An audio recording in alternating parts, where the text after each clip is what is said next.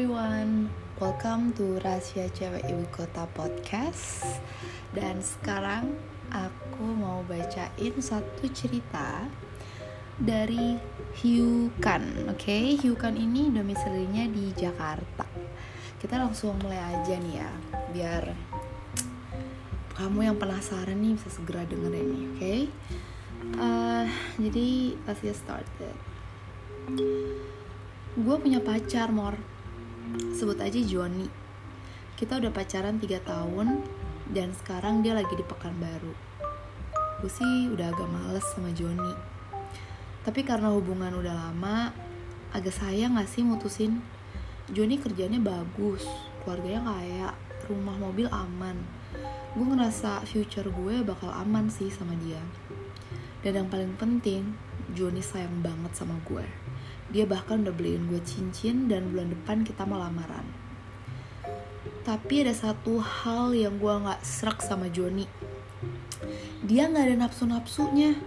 Gue heran ya, cowok itu biasanya rada nafsuan gak sih? Ini Joni harus gue minta-minta dulu baru mau. Dia tuh terlalu fokus kerja. Gue bahkan sempat curiga, jangan-jangan nih anak gay. Dan bahkan gue udah bilang kalau seandainya lu gay, gue bakal terima kok tapi dia malah marah dan bilang, jangan ngomong yang enggak-enggak ya. Alasannya cuma mau save it for later aja, so it will feel special. Hmm, males. Gue horny sekarang, nggak later. Akhirnya ya mau gimana lagi. Gue sekarang jadi rajin one night stand sama cowok-cowok di Tinder. Gue punya 3 FWB. Satu Korea, satu Jepang, satu bule nggak mau main sama orang Indo karena baperan dan gak enak mainnya. Gue paling sering sama FVB gue yang orang Korea. Asli sih. Itunya gede banget. Gue sampai kadang selalu kepikiran dan selalu minta dia buat datang terus ke apartemen gue gue rada baper sih karena dia juga lumayan good looking. Postur badannya kayak apa-apa Korea gitu. Gimana gue nggak baper ya Mor Terus kalau yang orang Jepang, hmm, itunya sih lumayan. Cuma dia sering kasih-kasih gue hadiah gitu deh.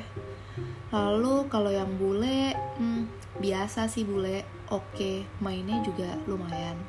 Intinya tiga orang FWB ini cukup buat memuaskan hasrat untuk gue having sex.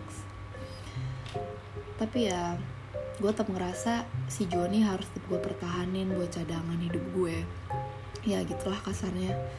Salah sendiri nggak mau nafkahin desire batin gue. Menurut lo gimana mor? Haha thank you ya. Hmm. oke okay, Hugh kan um, sebenarnya kalau kayak gini ya masalah seperti ini ini udah kembali lagi ke prinsip orang-orang dan juga gimana kita sebagai pasangan menerimanya.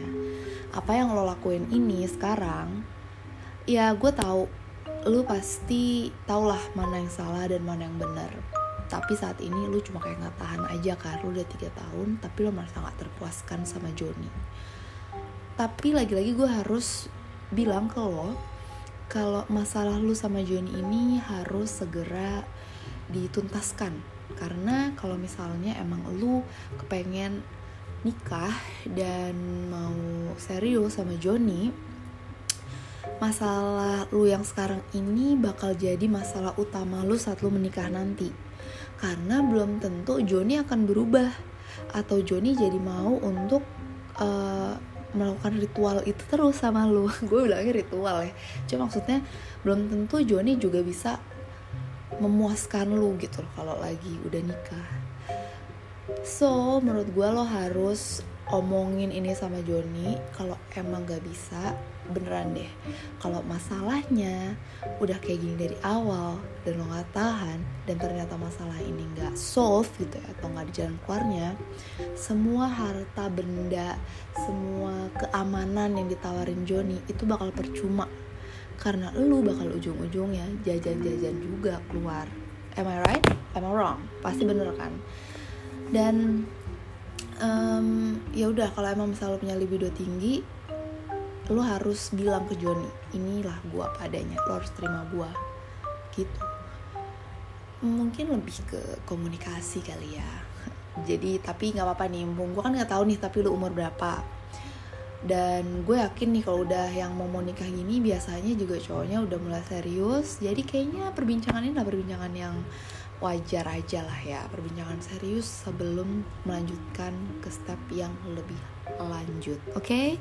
so uh, Hiu kan terima kasih udah sharing jadi saran dari gue itu um, kalau lo nggak misalnya lo punya saran lagi atau misalnya pengen you know minta saran-saran lagi dari gue bisa langsung email lagi. Dan buat kamu kalian nih para pendengar yang pengen juga cerita-cerita atau pengen mengeluarkan um, kisah-kisah kalian sendiri yang gak kalah serunya nih kalian bisa kirim ke halo.dokteramora@gmail.com nanti alamat emailnya akan ada di deskripsi. Di situ kamu bisa ceritain apa aja karena gue bakal bacain. Dan tapi jangan lupa ya harus ada nickname dan domisili. Kenapa gue minta nickname? Karena nickname itu biar lu tahu kalau gue mau bacain cerita lu nih gitu. Dan untuk domisili ya gue kepo aja lu sebenarnya di mana. Oke, okay, itu aja. Thank you so much for everyone who listening to this podcast dan semoga kita bisa ketemu lagi di next episode karena gue juga ada beberapa banyak banyak submission nih terima-terima lagi oke jangan lupa kirim terus cerita-cerita kalian biar gue jadi tambah baik bahan nih dan gue juga jadi tambah semangat dan jangan lupa juga follow ya follow dan subscribe podcast ini. And see you on the next episode oke okay? have a good day everyone. Bye bye